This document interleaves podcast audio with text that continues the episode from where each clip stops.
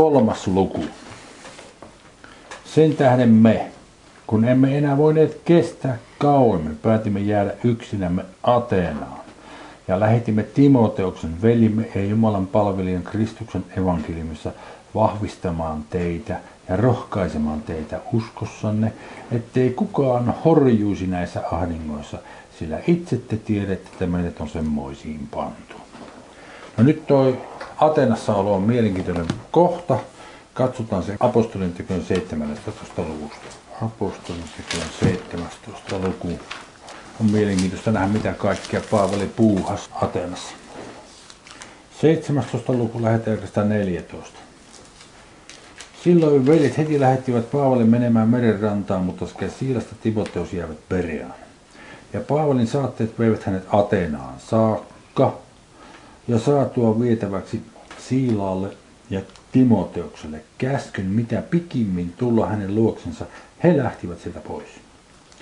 Mutta Paavali odottaessa heitä Ateenassa, hänen henkensä hänessä kiivastui, kun hän näki, että kaupunki oli täynnä epäjumalan kuvia.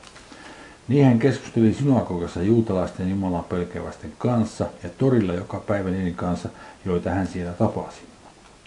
Ja muutamat epikuralaiset ja stoalaiset filosofit väittelivät hänen kanssansa ja toiset sanoivat, mitä hän tuo lavertelija oikein tahtoo sanoa. Toiset taas sanoivat, että näkyy olevan vieraille Jumalien julistaja, koska hän julisti heille evankeliumia Jeesuksesta ja ylösnousemuksesta. Ja he ottivat hänet ja veivät Arejopakille ja sanoivat, voimmeko saada tietää, mikä se uusi oppi on, jota sinä ilmoitat? Sillä outoja asioita sinä tuot meidän korvaamme kuulla. Me siis haluamme tietää, mitä ne oikein ovat. Sillä atenalaisilla ja siellä oleskelevilla muukalaisilla ei kenelläkään ollut aikaa muuhun kuin uutta puhumaan ja uutta kuulemaan. Niin Paavali astui keskelle Arejopakia ja sanoi, Ateenan miehet, minä näen kaikista, että te suuresti kunnioitatte Jumalia. Sillä kävellessäni ympäri ja katsellessani teidän pyhiä paikkojanne, minä löysin myös alttarin, johon oli kirjoitettu tuntemattomalle Jumalalle. Mitä te siis tuntemattanne palvelette, sen minä teille ilmoitan. Jumala, joka on tehnyt maailman ja kaikki mitä siinä on, hän, joka on taivan ja maan Herra, ei asu käsillä tehdyissä temppeleissä. Eikä häntä voida ihmisten käsillä palvella, ikään kuin hän jotakin tarvitsisi. Hän, joka itse antaa kaikille elämän ja hengen ja kaiken. Ja hän on tehnyt koko ihmissuvun yhdestä ainoasta asumaan kaikkea maan piiriä. Ja on säätänyt heille määrätyt ajat ja heidän asumisensa rajat. Että he etsisivät Jumalaa, jos ehkä voisivat hapuilemalla hänet löytää. Hänet, joka kuitenkaan ei ole kaukana yhdestäkään meistä. Sillä hänessä me elämme ja liikumme ja olemme niin kuin myös muutamat teidän runoilijoistanne ovat sanoneet, sillä me olemme myös hänen sukuansa. Koska me siis olemme Jumalan sukua, emme saa luulla, että Jumaluus on samankaltainen kuin kulta tai hopea tai kivi, sellainen kuin ihmisen taiteen ja ajatuksen kuvailema.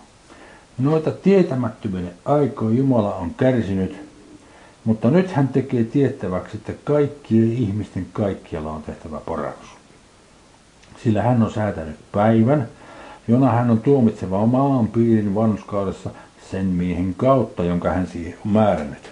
Ja hän on antanut kaikille sitä vakuuden herättämällä hänet kuolleesta. Tämä sana vakuuden on pistis. Eli usko on pantu edustamaan sitä, mihin se perustuu tai nojaa. Hän on antanut kaikille sitä vakuuden herättämällä hänet kuolleesta. Kuullessaan kuolette ylösnousemuksesta toiset ivasivat, toiset taas sanoivat, me tahdomme kuulla sinulta tästä vielä toistekin. Ja niin Paavali lähti heidän keskeltänsä. Mutta muutamat liittyivät häneen ja uskoivat, niiden joukossa oli Dionysius, Areopakin jäsen, ja eräs nainen nimeltä Damaris, sekä muita heidän kanssansa. Se oli mitä tapahtui Atenassa. Ja sitten jakessa kolme sanottiin, ettei kukaan horjuisi näissä ahdingoissa.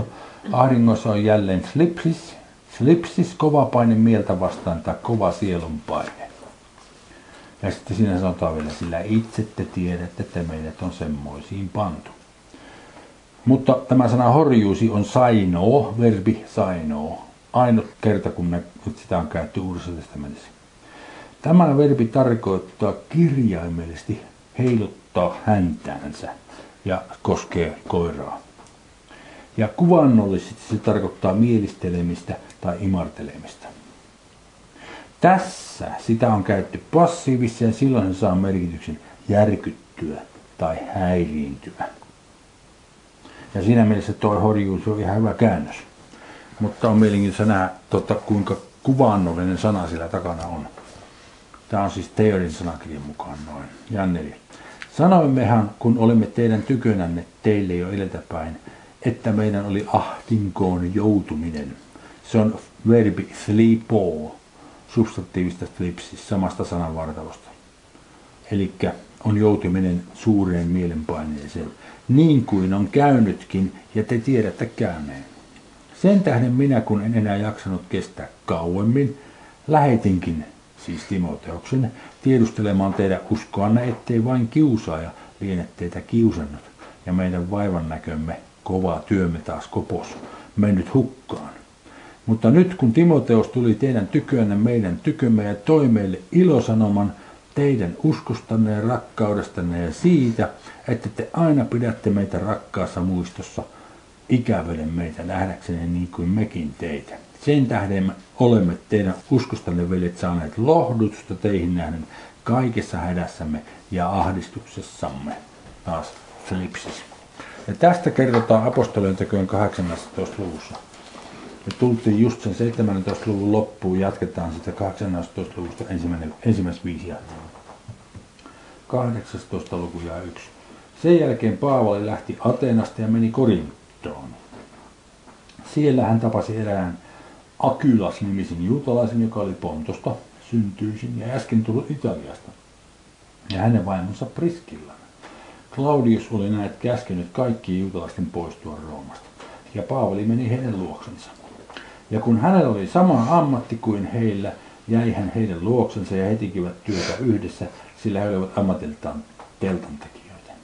Ja hän keskusteli synagogassa jokaisena sapattina ja sai sekä juutalaisia että kreikkalaisia uskomaan. Ja kun Siilas ja Timoteus tulivat Makedoniasta, sieltä Filippistä, oli Paavali kokonaan antautunut sanan julistamiseen ja todisti juutalaisille, että Jeesus on Kristus. No siinä se nyt sanotaan, että nämä tulivat sieltä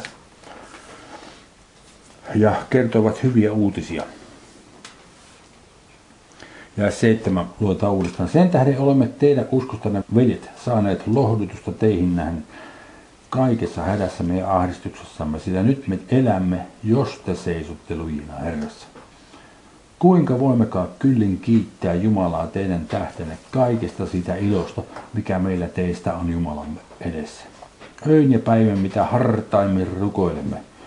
Deomai on tämä verbi, ja se itse asiassa tarkoittaa pyytämistä tiettyyn tarkoitukseen. Ja se näkyy tässä ihan kirkkaasti. Hän pyysi saadaksensa nähdä heidän kasvonsa siis. Öin ja päivin me mitä hartaimmin rukoilemme saadaksemme nähdä teidän kasvonne ja täyttää sen, mikä teidän uskostanne puuttuu. Sana täyttää on katartitso, panna kuntoon, valmistaa. Novumin mukaan korjata se, mikä on mennyt rikki, varustaa, järjestää Teerin mukaan. Siis vahvistaa heitä uskossansa. Ja 11. Mutta hän itse, meidän Jumalamme ja Isämme ja meidän Herramme Jeesus ohjatkoon tai tasoittakoon meidän tiimet teidän tykönne. Ja teille Herra antakoon yhä enemmän ja runsaammin rakkautta toisianne kohtaan ja kaikkia kohtaan, niin kuin meilläkin on teitä kohtaan. Vahvistaaksensa teidän sydämenne nuhteettomiksi pyhyydessä meidän Jumalamme ja Isämme edessä, meidän Herramme Jeesuksen tulemuksessa jälleen paruussa kun hän tulee kaikkien pyhiensä tai pyhitettyjensä kanssa. Tässä kun sanotaan, että kun hän tulee kaikkien pyhitettyjensä kanssa, on sen parussa tulemuksen jälkimmäinen osa kysymyksessä. Sitä ennen hän on tullut temppaamaan seurakunta, josta kohta opiskellaan. Mennään neljänteen lukuun. Neljäs luku ja yksi.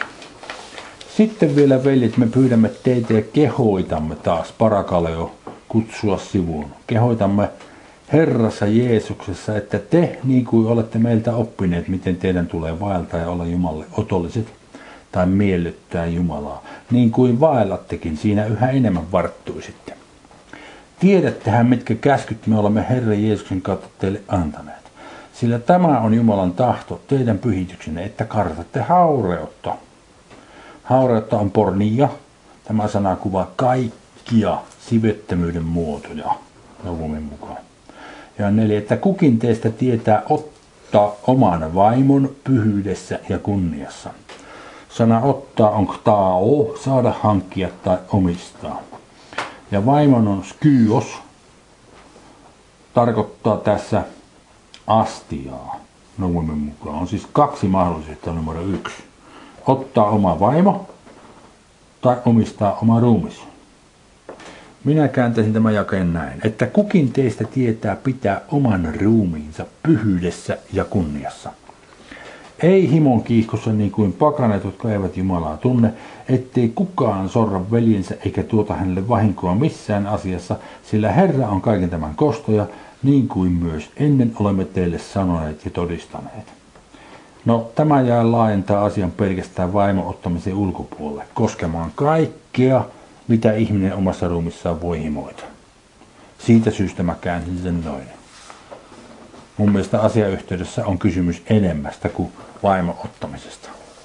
On koko elämästä siinä ruumissa kysymys. Olisi tarkoitus elää se himoitsematta mitään. Ja seitsemän. Sillä ei Jumala ole kutsunut meitä saastaisuuteen, vaan pyhitykseen. Sen tähden, joka nämä hylkää, ei hylkää ihmistä, vaan Jumalan, joka myös antaa pyhän henkensä teihin. Veljestä rakkaudesta ei ole tarvitse teille kirjoittaa, sillä itse te olette Jumalalta oppineet rakastamaan toisianne. Niin te myös teette kaikkia veljiä kohtaan koko Makedoniassa, mutta me kehoitamme teitä veljet siinä varttumaan yhä enemmän. Ja katsomaan kunniaksenne, että elätte hiljaisuudessa tai siis rauhassa ja toimitatte omia tehtäviä ja teette työtä käsillänne niin kuin olemme teitä käskeneet että vaelluksessanne olisitte säädylliset, asianmukaiset, kunnolliset, siistit tai soveliaat ulkopuolella olevia kohtaan, ettekä olisi kenenkään avun tarpeessa. Sanalla kenenkään ei ole suoranaista vastinetta, ette olisi minkään tarpeessa. Kenenkään avun nämä sanat pitää ymmärtää merkitys ja minkään ulkopuolella olevia kohtaa ettekä olisi minkään tarpeessa. Tämä on, kuinka se on tekstissä. Ja 13. Mutta me emme tahdo pitää teitä vielä tietämättöminä siitä, kuinka pois nukkuneiden on, ettette murehtisi niin kuin muut, joilla ei toivoa ole. Siis nämä sanat, me emme tahdo pitää teitä tietämättöminä. Se on kaksoiskielteinen ilmaisu, joka on kielikuva. Se tarkoittaa siis, että hän todella haluaa heidän tietämään sen. Se korostaa sitä, että hän haluaa heidän tietämään sen. Tällaista kaksoskielteistä ilmaisua on käytetty Paavalin kielisen yhteensä kuusi kertaa. Sitten siinä on luettelo siitä. Ja sitten sitä positiivista ilmaisua, tahdon teidän tietävä, on käytetty kaksi kertaa. Ja esimerkiksi ensimmäisen korintolaskirjan 12. luvun jälkeessä yksi kerrotaan hengellistä asioista. Hän sanoo siellä myös samalla tavalla. Me emme tahdo pitää teitä tietämättöminä hengellisistä asioista. Siis ne on kaikki tärkeitä asioita, jotka hän erityisesti tämän kielikuvan avulla korostaa haluavansa niiden tietävän. Ja 14. Sillä jos uskomme, että Jeesus on kuollut ja noussut ylös, niin samoin on Jumala Jeesuksen kautta myös tuova pois nukkuneet. Tarkoittaa uudesti syntyneet kuolleet uskovat esiin yhdessä hänen kanssaan. Sillä sen me sanomme teille Herran sanana, että me, jotka olemme elossa, jotka jäämme tänne Herran tulemukseen, parusha, emme suinkaan ehdi ennen tai emme ohita niitä, jotka ovat nukkuneet, jotka ovat kuolleet. Sillä itse Herra on tuleva alas taivaasta käskyhuudon, ylienkelin äänen ja Jumalan pasunan kuuluessa – ja Kristuksessa kuolleet nousevat ylös ensin. Ja 17. Sitten meidät, jotka olemme elossa, jotka olemme jääneet tänne, temmataan yhdessä heidän kanssaan pilvissä Herraa vastaan yläilmoihin. Ja niin me saamme aina olla Herran kanssa. Niin lohduttakaa siis toisianne näillä sanoilla. Siis, tässä nyt kerrotaan, miten se seurakunnan tempaaminen tapahtuu. Ja toi sana pasuna on salpinks, sitä tutkitaan kohta. Pilvissä on nefele. Nämä on semmoisia asioita, jotka on hyvä pitää mielessä, koska ne, niiden avulla voidaan tunnistaa muita raamatun paikkoja, että on kysymys identtisestä tilanteesta. Katsokaa, kun sinne niin lohduttakaa siis toisena näillä sanoilla. Siis kaikessa, kaikessa ahdistuksessa oleville ihmisille. Tämä on se lohdutus. Tämä on se lohdutuksen suurin muoto. Että Jumala lähettää poikansa järjestämään nämä asiat ihan oikeasti kuntoon ja me saamme aina olla hänen kanssansa. Tämä on semmoinen asia, jota kannattaa lukea ja tutkia ja miettiä ja kuvitella sitä. Ja, ja kun rukoilee, Jumala näyttää teille. Hän lohduttaa teitä tätä käyttäen että tämä ihan varmasti tapahtuu, vaikka kuinka hirveältä tuntuu se olo nyt. Niin se ei ole niin mitään verrattuna siihen ihan kaikki se ilo, mikä meille tulee. Tämä on Herra Jeesuksen Kristin tulemuksen ensimmäinen vaihe. Hänen tulemukset toista vaiheesta kerrotaan toisen tessalonaiskirjeen ensimmäisen luvun jakeessa 6, 7, 8, 9, 10. Luetaan nyt joka tapauksessa toi pätkä toista tessalonaiskirjeessä nyt. Niin se jää teillä muistiin, että tiedätte, että se on eri asia. Toinen myöskin ensimmäinen luku, lähetään kuusi. Koskapa Jumala katsoo oikeaksi kostaa ahdistuksella niille, jotka teitä ahdistavat. Ja antaa teille, jota ahdistaa levon yhdessä meidän kanssamme, kun Herra Jeesus ilmestyy taivaasta voimansa enkelien kanssa. Tulen liekissä. Ja ei pilvessä, vaan tulen liekissä ja kostaa niille, jotka eivät tunne Jumalaa, eivät ole kuuliaisia meidän Herran Jeesuksen evankeliumille. Heitä kohtaa silloin rangaistuksi iankaikkinen kadotus Herran kasvoista ja hänen voimansa kirkkaasta. Kun hän sinä päivänä tulee, että hän kirkastuisi pyhissä, se olisi ihmeteltävä kaikissa uskovissa, sillä te olette uskoneet ajan todistuksen. kesä 10, kun pitäisi olla sen jälkeen, kun hän sinä päivänä tulee. Minä selitän se huomenna tarkemmin. Kysymys itse asiassa siitä, että se 10 puhutaan taas seurakunnan tempaamisesta. Mutta nuo jakeet 6-9 viittaa suoraan siihen toisen tulemisen jälkimmäiseen osaan. Niin kuin mä aikaisemmin sanoin, että ahdingossa oleville uskoville Paavalin kielessä porrasta luettava toinen korintalaiskirje ja tessalonaiskirjeet. Luetaanpa nyt pieni pätkä sitten toista korintalaiskirjeestä. Mennään toisen korintalaiskirjeen ensimmäiseen lukuun. Toinen korintalaiskirje. Luku yksi. Lähetään jo tästä yksi. Paavali Jumalan tahdosta Kristuksen Jeesuksen apostoli ja veli Timoteos Korintossa olevalle Jumalan seurakunnalle ynnä kaikille pyhille koko Akaiassa. Armo teille ja rauha Jumalalta meidän isältämme ja Herralta Jeesukselta Kristukselta. Kiitetty olkoon meidän Herramme Jeesuksen Kristuksen Jumala ja Isä, laupeuden Isä ja kaiken lohdutuksen Jumala. Parakleisessa joka lohduttaa parakaleo meitä kaikessa ahdistuksessamme lipsis, että me sillä lohdutuksella parakleisis, jolla Jumala meitä itsemme lohduttaa parakaleo, voisimme lohduttaa parakaleo, niitä, jotka kaikkinessa ahdistuksessa lipsis ovat. Tämä on tarkoitus. Me lohdutamme toisiamme. Ja viisi. Sillä samoin kuin Kristuksen kärsimykset runsaina tai Kristusta koskevat kärsimykset runsaina tulevat meidän osaksemme, samoin tulee meidän osaksemme myöskin lohdutus, parakleesis, runsaina Kristuksen kautta. Jos on ahdistusta, niin tulee lohdusta kanssa.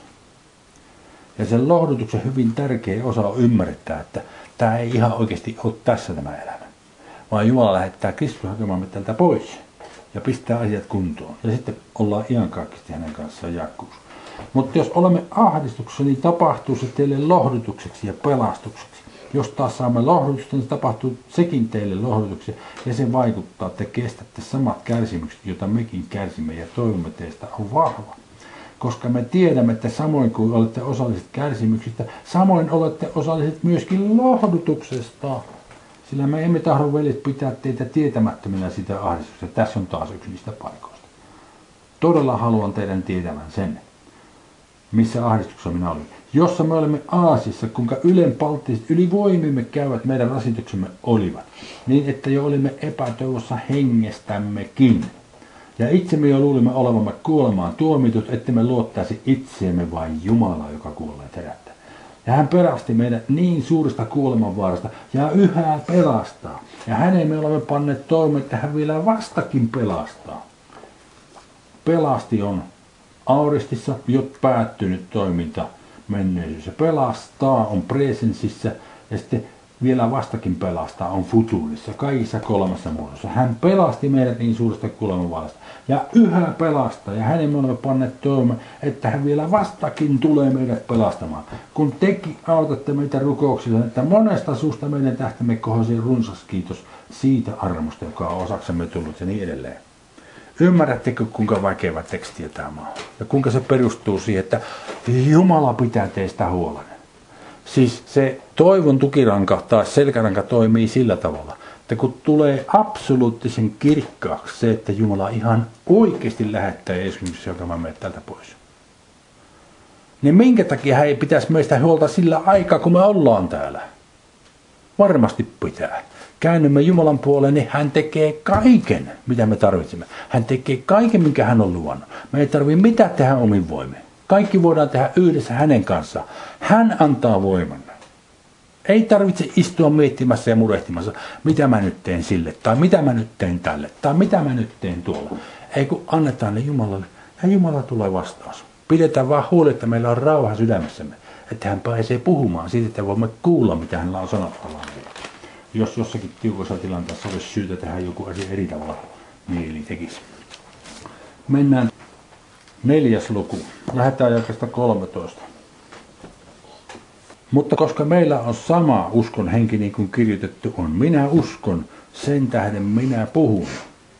Niin mekin uskomme sen tähden me myös puhumme tietään, että hän, joka herätti Herra Jeesuksen, on herättävä meidätkin Jeesuksen kanssa ja asettava esiin yhdessä teidän kanssanne. Sillä kaikki tapahtuu teidän tähtenne, että aina enenevä armo yhä useampien kautta saisi aikaan yhä runsaampaa kiitosta Jumalan kunniaksi. Sen tähden me emme lannistu, vaan vaikka ulkonainen ihmisemme menehtyykin, niin sisällinen kuitenkin päivä päivältä uudistuu. Eli se meidän sielun sisällä oleva kaikkein sisin, se sisällinen ihminen, se kuitenkin päivä päivältä uudistuu. Kun me uskomme Jumalaan, kun me puhumme kielellä, kun me käännymme puolesta. Ja 17. Sillä tämä hetkisen kestävä ja kevyt ahdistuksemme tuottaa meille iankaikkisia määrättömän kirkkauden ylenpalttisen Meille, jotka emme katso näkyväisiä, vaan näkymättömiä, sillä näkyväistä ovat ajallisia, mutta näkymättömät ihan kaikkisia. Nyt tuossa jakeessa 17 on vielä eräs sana, joka ei enää suomenkielisessä tekstissä. Se on sana baaros, tarkoittaa paino. Barometri tulee tästä sanasta baaros. Sitten määrättömän, ihan kaikkien määrättömän kirkkoinen, niin se on hyperballo, joka tarkoittaa yliheittämistä, kahteen kertaan käytetty. Minä käännän sen sana ylenpalttisesti. Niin kun luetaan tämä nyt sanatarkasti käännettynä, siinä sanotaan, sillä tämä hetkisen kestävä ja kevyt ahdistuksemme, eli sielunpaineemme, tuottaa meille iankaikkisen ja ylenpalttisesti ylenpalttisen kirkkauden painon. Meille, jotka emme katso näkyväisiä, vaan näkymättä. Sillä näkyvästä ovat ajallisia, mutta näkymättömät ihan kaikki. Ihan oikeasti mä kehotan teitä, opetelkaa tämä ja ulkoa ja sitten tuo pätkä, mitä me ollaan katsomassa tuolla toisessa tesaloniskirjassa neljännessä luvussa. Että absoluuttisella tarkkuudella tiedätte, mitä tapahtuu, kun Jumala lähettää Jeesuksen hakemaan meitä täältä pois ja kun hän järjestää kaikki kuntoon. Sillä vaikka kuinka hirveältä tuntuisi elämä nyt, niin se on hetkisen kestävä ja kevyt mielenpaine, ahdistus. Ja se tuottaa meille iankaikkisen ja ylenpalttisesti ylenpalttisen kirkkauden painon. Niin kuin mulla on ollut tapana kuvata tämä sillä, että jos meillä olisi tässä vaaka, vaakatanko ja kaksi vaakakuppia, pannaan tonne vasempaan vaakakuppiin vaikka ahdiston, pum se menee pohjaan. No kun se ylenpalttisesti ylenpalttinen kirkkauden paino pannaan siihen toisen kuppiin, niin pum se menee pohjaan, vaikka kuinka monta tonnia sitä ahdistusta sillä olisi. Se on ylempäätästi ylipäätään kirkkainen poina. Ja se ei tunnu niin kuin missään. Se hetkisen kestävä kehyt ahdistus ei tunnu missään. Verrattuna siihen ylenpalttisesti ylenpalttiseen ihan kaikki sen kirkkauden paino, jonka me tulemme kokemaan. Niin tämä pitää pitää mielessä. Tämä pitää olla niin kuva mielessä, että Jumala varmasti hoitaa kaikki ne asiat silloin. Ja hän hoitaa kaikki asiat täällä, tässä ja nyt myös. Me emme ole yksin, me emme ole täällä kilvoittelemassa omin voimin. Me ei olla niin kuin muurahaisia, että mitä hän nyt taas tekee. Tekeekö se hyvää? Jos se tekee hyvää, niin minä voin pikkusen auttaa sitä. Ei, kun Jumala haluaa tehdä kaiken hyvän meidän kanssamme. Sen takia siis, kun minä olen sanonut, että ahdingossa oleville ihmisille toinen korintolaskirje ja tessalonalaiskirjeet ehdottomasti tärkeitä luettavaa. No niin, sitten mulla on muistiinpanossa. Katsotaan tässä pari muuta paikkaa. Kaksi paikkaa Matteus evankeliumit ensin. Matteus 24. Matteus 24. Lähetään jakeesta 1. Ja Jeesus lähti ulos pyhäköstä ja meni pois. Ja hänen opetuslapsensa tulivat hänen tykönsä näyttämään hänelle pyhäkön rakennuksia. Niin vastasi sanoi heille, ettekö näe näitä kaikkia? Totisti minä sanon teille, tähän ei ole jäävä kiveä kiven päälle maahan jaottamatta. Ja kun hän istui öljymäellä, tulivat opetuslapset erikseen hänen tykönsä ja sanoivat, sano meille, milloin se tapahtuu, ja mikä on sinun tulemuksesi, paruussa, ja maailman lopun, teelos, merkki. Silloin Jeesus vastasi sanoi heille, katsokaa, ettei kukaan tätä eksytä, sillä monta tulee minun nimessäni sanoen, minä olen Kristus, ja he eksyttävät monta. Ja te saatte kuulla sotien melskettä ja sanomia sodista, katsokaa, ette te peljästä, sillä näin täytyy tapahtua, mutta tämä ei ole vielä loppu, teos. Sillä kansa nousee kansaa vastaan ja valtakunta valtakuntaa vastaan, ja nälän hätä ja maanjäristyksiä tulee monin paikoin. Mutta kaikki tämä on synnytystuskien alku.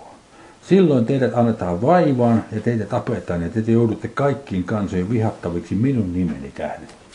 Ja silloin monet lankeavat pois ja antavat toisensa alttiiksi ja vihavat toinen toistaan. Ja monta väärää profettaa nousee ja he eksyttävät monta. Ja sen tähden, että laittomuus pääsee valtaan, kylmenee useimpien rakkaus. Mutta joka vahvana pysyy loppuun asti, se pelastuu. Se on, se tulee täydelliski. Ja tämä valtakunnan evankeliumi pitää saarnattamaan kaikessa maailmassa todistukseksi kaikille kansoille. Ja sitten tulee loppu, teos, lopun loppu. Kun te siis näette hävityksen kauhistuksen, josta on puhuttu profetta Danielin kautta seisomaan pyhässä paikassa, joka tämä lukee, se tarkatkoon, tarkoittaa se ymmärtäköön. Silloin ne, jotka Juudeassa ovat, paatkot vuorille. Joka on katolla, älköön astuko alas noutamaan, mitä hänen huoneessansa on. Ja joka on pellolla, älköön palatko takaisin noutamaan vaippuansa. Voi raskaita ja imettäväisiä niinä päivinä. Mutta rukoilkaa, ettei teidän pakonat tapahtuisi talvella eikä sapattina. Sillä silloin oleva suuri ahdistus, jonka kaltaista ei ole ollut maailma alusta hamaan tähän asti, eikä milloinkaan tule. Ja ellei niitä päiviä olisi lyhennetty, ei mikään liha pelastuisi. Mutta valittujen tähden ne päivät lyhennetään. Jos silloin joku sanoo teille, katso, täällä on Kristus tahi, tuolla, niin älkää uskoko. Sillä vääriä kristuksia ja vääriä profettoja nousee ja he tekevät suuria tunnustekoja ja ihmeitä niin, että eksyttävät planee taas, jos mahdollista, valitutkin siis planao verbi. Katso, minä olen sen teille edellä sanonut. Sen tähden, jos teille sanotaan, katso, hän on erämaassa, niin älkää menkö sinne. Tai katso, hän on kammiossa, niin älkää uskoko. Sillä niin kuin salama leimahtaa idästä ja näkyy hamaan länteen, niin oleva ihmisen pojan tulemus. Parussa. Missä raato on sinne kotkot koontuvat. Mutta kohta niiden päivien ahdistuksen jälkeen aurinko pimenee, eikä kuonna valoansa, ja tähdet putoavat taivaalta, ja taivatten voimat järkkyvät, ja silloin ihmisen pojan merkki näkyy taivaalla, ja silloin kaikki maan sukukunnat parkuvat. Ja he näkevät ihmisen pojan tulevan taivaan pilvien päällä, suurella voimalla ja kirkkaudella. Ja hän lähettää enkelisesti suuren pasunan pauhatessa, ja he kokoavat hänen valittunsa neljältä ilmalta taivasten ääristä hamaan toisiin ääriin. Siis tulee pilvissä. Viittaa siihen, joka me luettiin siellä ensimmäisessä tesalauskirjassa. Hyvin kirkkaasti täsmälleen samasta identtisestä hetkestä on kysymys. Mutta oppikaa viikunapuusta vertaus, kun sen oksa on jo tuore ja lehdet puhkeavat, niin te tiedät, että kesä on lähellä. Samoin te myös, kun näette tämän kaiken, tietäkää, että se on lähellä ove edessä. Totisti minä sanon teille, ei tämä sukupolvi pitäisi olla sukukunta. Se on semmoinen sana, joka voi viitata myös sukukuntaan ihan yhtä hyvin kuin sukupolvi. Tarkoittaa siis Israelin kansaa. Totisti minä sanon teille, että tämä sukukunta ei kato ennen kuin kaikki nämä tapahtuvat. Taivas ja maa katoavat, mutta minun sanani eivät koskaan katoa. Mutta siitä päivästä ja hetkestä ei tiedä kukaan, eivät taivasta enkelit eikä myöskään poika, vaan isä yksin. Sillä niin kuin oli Noon päivinä, niin on ihmisen pojan tulemus oleva, parussa. Sillä niin kuin ihmiset olivat niinä päivinä ennen vedenpaisimusta söivät ja joivat, naivat ja naittivat aina siihen päivään asti, jona Noa meni arkkiin. Eivätkä tienneet ennen kuin vedenpaisimus tuli ja vei heidät kaikki. Niin on myös ihmisen pojan tulemus oleva. Silloin on kaksi miestä pellolla, toinen korjataan talteen ja toinen jätetään. Kaksi naista on jahomassa käsikivillä, toinen korjataan talteen ja toinen jätetään tänne maapallon päälle. Sitten alkaa viha-ajat myöhemmin. Valvokaa siis, sillä ette tiedä, minä päivänä teidän herranne tulee. Mutta se tietäkää ja edelleen. Se oli se toi pätkä. Luetaan tosta nyt uudestaan toi neljäs luku. Muistiinpanosta sivulla kahdeksan ja 14. Sillä jos uskomme, että Jeesus on kuollut ja noussut ylös, niin samoin on Jumala Jeesuksen kanssa myös tuova pois nukkuneet. Eli uudesti syntyneet kuolleet uskovat esiin yhdessä hänen kanssaan. Muut kuolleet ovat edelleenkin kuolleina. Heidät herätetään myöhemmin. Ilmestyskirjan 20. luvussa kerrotaan siitä. Mutta nämä, jotka on uudesti syntyneet kristitty, jotka ovat kuolleet, heidät herätetään tuossa vaiheessa. No nyt jos he ovat kuolleet ja heidät herätetään kuolleista, niin elävätkö he? Eivät elä. Siis minun ymmärtääkseni suurimmassa suomalaisessa kirkossa opetetaan, että kun joku kuolee, niin se menee heti Herran tykö taivaaseen. Ja elää siellä iloisesti taivaassa Herran kanssa. Ei ole näin. He ovat kuolleena tähän hetkeen asti. Kunnes Jumala lähettää Jeesuksen Kristuksen herättämään seurakuntansa kuolleet kuolleista. Ja sitten kaikki muut ja 16. Sillä itse Herran tuloa alas taivasta käskyhuudon enkelin äänen ja Jumalan pasunan salpinks kuuluessa. Ja Kristuksen kuolleet nousevat ylös ensin, sitten meidät, jotka olemme elossa, jotka olemme jääneet tänne. Temmataan yhdessä heidän kanssaan pilvissä, ihan samalla tavalla kuin tuolla Matteuksen 24. luussa luettiin. Pilvissä Herraa vastaan yläilmoihin, ja niin me saamme aina olla Herran kanssa niin lohduttakaa siis toisianne näillä sanoilla. Siis tätä on tarkoitus käyttää lohdutuksena. Kun joku kuolee jossakin perheessä, niin näillä sanoilla lohdutetaan. Hän on nyt kuollut. Mutta kun Jumala lähettää Herran Jeesuksen Kristuksen tänne tempaamaan seurakuntansa, niin silloin hänet herätetään, jos hän on uskova ihminen. Hänet herätetään kuolleista. Ja sen kuolleen kannalta se viimeinen tietoisuuden hetki tässä elämässä – ja sitä seuraava ensimmäinen tietoisuuden hetki kuuleesta herättämisen jälkeen on lähestulkoon sama hetki. He eivät tunne ollenkaan sitä aikaa, vaikka kuinka monta sata vuotta menisi siinä välissä.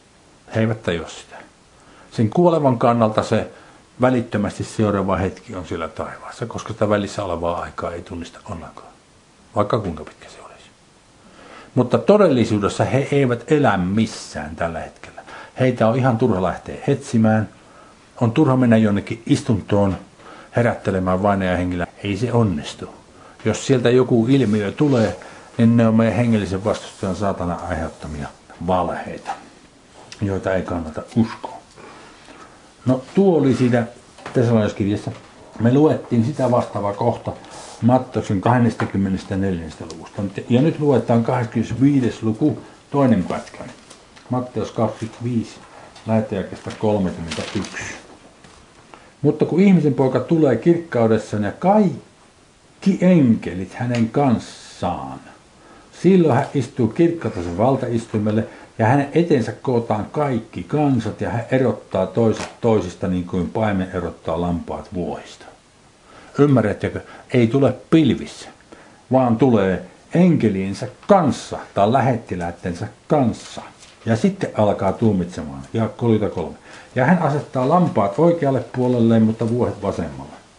Silloin kuningas sanoo oikealla puolella oleville, tulkaa minun isäni sinulta ja omistakaa se valtakunta, joka on ollut teille valmistettuna maailman siittämisestä asti pitäisi olla.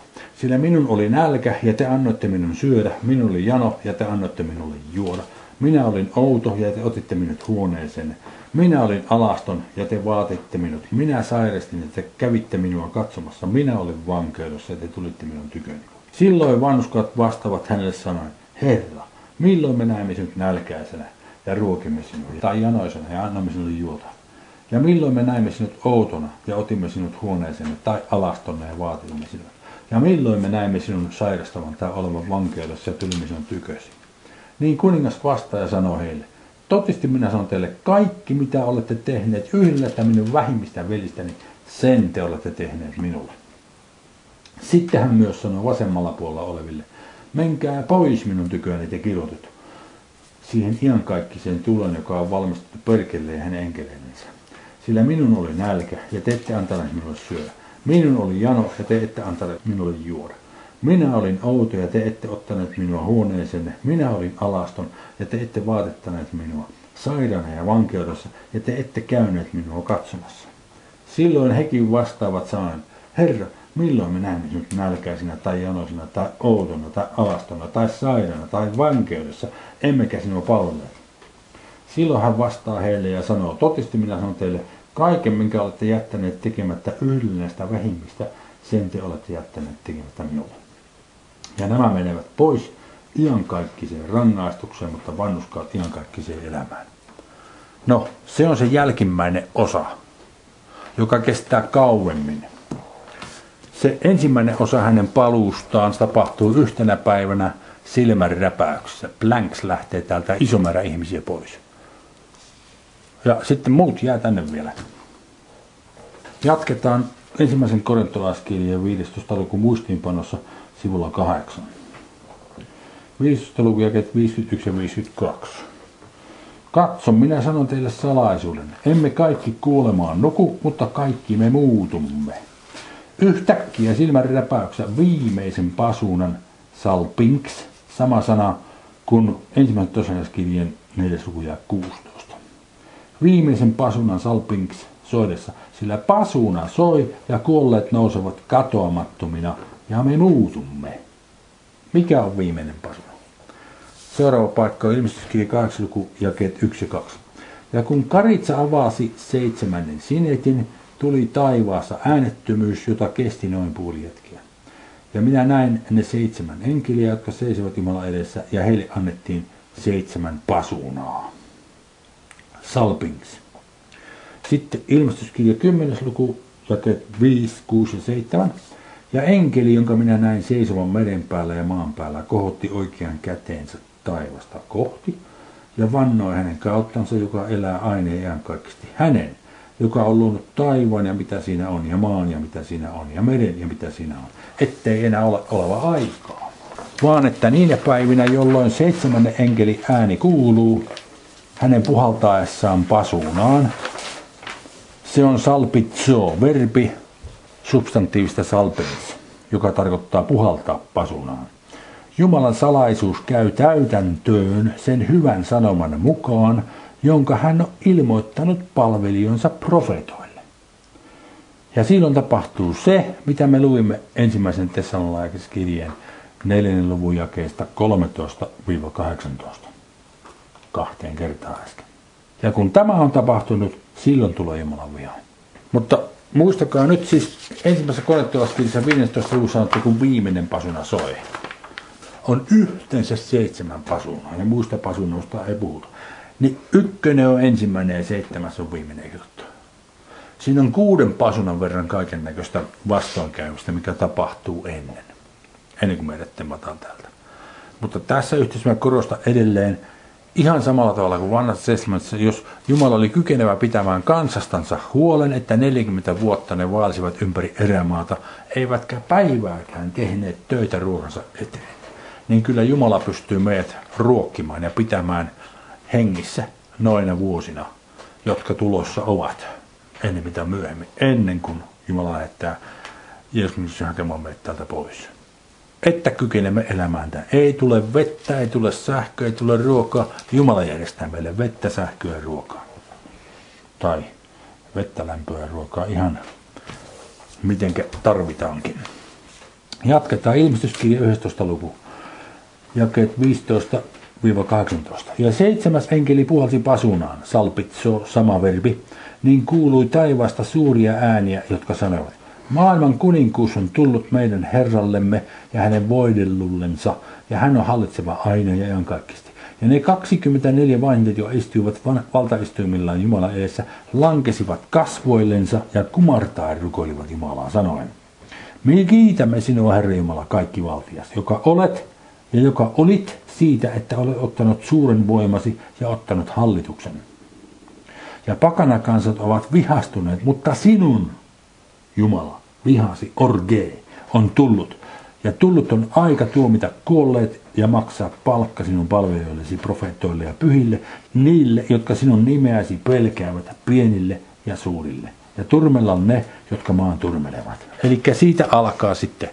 Kun seurakunta on temmattu pois täältä, niin siitä alkaa Jumalan viha. Vielä muistutan tätä ensimmäisen Thessalonian ensimmäisellä luvulla kesä 90 sanottiin. Sillä itse he kertovat meistä, millainen meidän tulomme teidän tykönne oli, ja kuinka te epäjumalista käännyitte Jumalan tykö palvelemaan elävää ja totista, todellista Jumalaa, ja odottamaan taivasta hänen poikaansa, jonka hän on herättänyt kuolleesta, Jeesusta, joka pelastaa meidät tulevasta vihasta orkeen. Siis Jeesus Kristus pelastaa meidät tosta, mikä me luettiin tuossa ilmestyskirjan 11. luvussa, kun se alkaa siinä. Luku 5. Mutta aikakausista, joka on Kronos, ja määrähetkistä kairos ei teille veli ole tarvis kirjoittaa. Sillä itse te varsin hyvin tiedätte, että Herran päivä, tämä viittaa nyt Jumalan vihan päivään, tulee niin kuin varas yöllä. Kun he sanovat, nyt on rauha, ei hätä mitään, silloin yllättää heidät yhtäkkiä turmio. Niin kuin synnytyskipu raskaan vaimon, eivätkä he pääse pakoon. Siis silloin kun seurakunta temmataan, ei mitään turmiota tapahdu muille. Ne vaan näkee, että seurakunta lähti. Sitten ne jää tänne. Mutta kun tämä tulee, ne ei tiedä ollenkaan milloin se tulee. Ja sitten heidät yllättää turmio. Ja neljä. Mutta te veljet ette ole pimeydessä niin, että se päivä voisi yllättää teidät niin kuin varas. Sillä kaikki te olette valkeiden lapsia, päivän lapsia. Me emme ole yön emmekä lapsia. Siis minkä takia se päivä ei voi yllättää heitä? No koska se seurakunta on temmattu pois jo. Siitä tulee merkkejä ennen sitä jossain määrin on nähtävistä enemmän tai myöhemmin. Aika pian se tapahtuu, kun ne kuusi pasunaa rupeaa soimaan. Me tunnistamme sen kyllä ihan varmasti. Tarvii vaan lukea sieltä ilmestyskirjasta, mitä niiden kuuden pasunan aikana tapahtuu. Osa siitä me luettiin jo Matteuksen 24. luvussa. No niin, siis kun meidät on temmattu pois, sen takia tämä päivä ei voi meitä yllättää. Ja kuusi. Älkäämme siis nukkuko niin kuin muut, vaan valvokaamme ja olkaamme raittiit. Sana raittiit on nefo. Verbi nefo merkitsee olla raitissa vapaa päihteiden vaikutusta. Sekä profaanissa, eli tavallisessa arkikielen kreikassa että Uudessa testamentissa sanaa käytetään sekä kirjaimellisesti että kuvaannollisesti.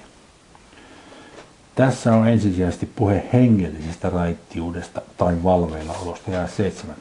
Sillä ne, jotka nukkuvat, ne yöllä nukkuvat, ja jotka juovat itseään juoksiin, ne yöllä juoksavat.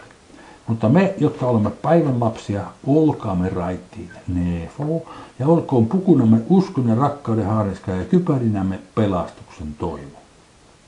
Sillä ei Jumala ole määrät meitä vihaan orgee, vaan saamaan pelastuksen sooteeria Herramme Jeesuksen Kristuksen kautta, joka on kuollut meidän edestämme, että me valvoimmepa tai nukuimme, eläisimme yhdessä hänen kanssaan. Sen tähden kehottakaa taas parakalla jo toisianne ja rakentakaa toinen toistanne niin kuin teettekin. Mutta me pyydämme teitä, veljet, antamaan tunnustuksenne niille, jotka tekevät työtä teidän keskuudessanne ja ovat teidän johtajanne Herrassa ja neuvovat teitä. Sekä pitämään heitä erinomaisen rakkaana heidän työnsä tähden. Eläkää rauhassa keskenänne. Me kehotamme teitä, veljet, nuhdelkaa kurittomia, rohkaiskaa alakuloisia, holhotkaa heikkoja, olkaa pitkämieliset kaikkia kohtaan, katsokaa, ettei kukaan kosta kenellekään pahaa pahalla. vaan pyrkikää aina tekemään hyvää toinen toisellenne ja kaikille. Olkaa aina iloiset. Rukoilkaa lakkaamatta. Kiittäkää joka tilassa. Ei sanota kiittäkää joka tilasta, vaan kiittäkää joka tilassa. Sillä se on Jumalan tahto teihin nähden Kristuksen Jeesuksessa. Henkeä älkää sammuttako, profetoimista älkää halveksuko tai väheksykö, mutta koetelkaa kaikki, esimerkiksi ne profetiat. Koetelkaa kaikki, pitäkää se, mikä hyvää on. Karttakaa kaiken kaltaista pahaa.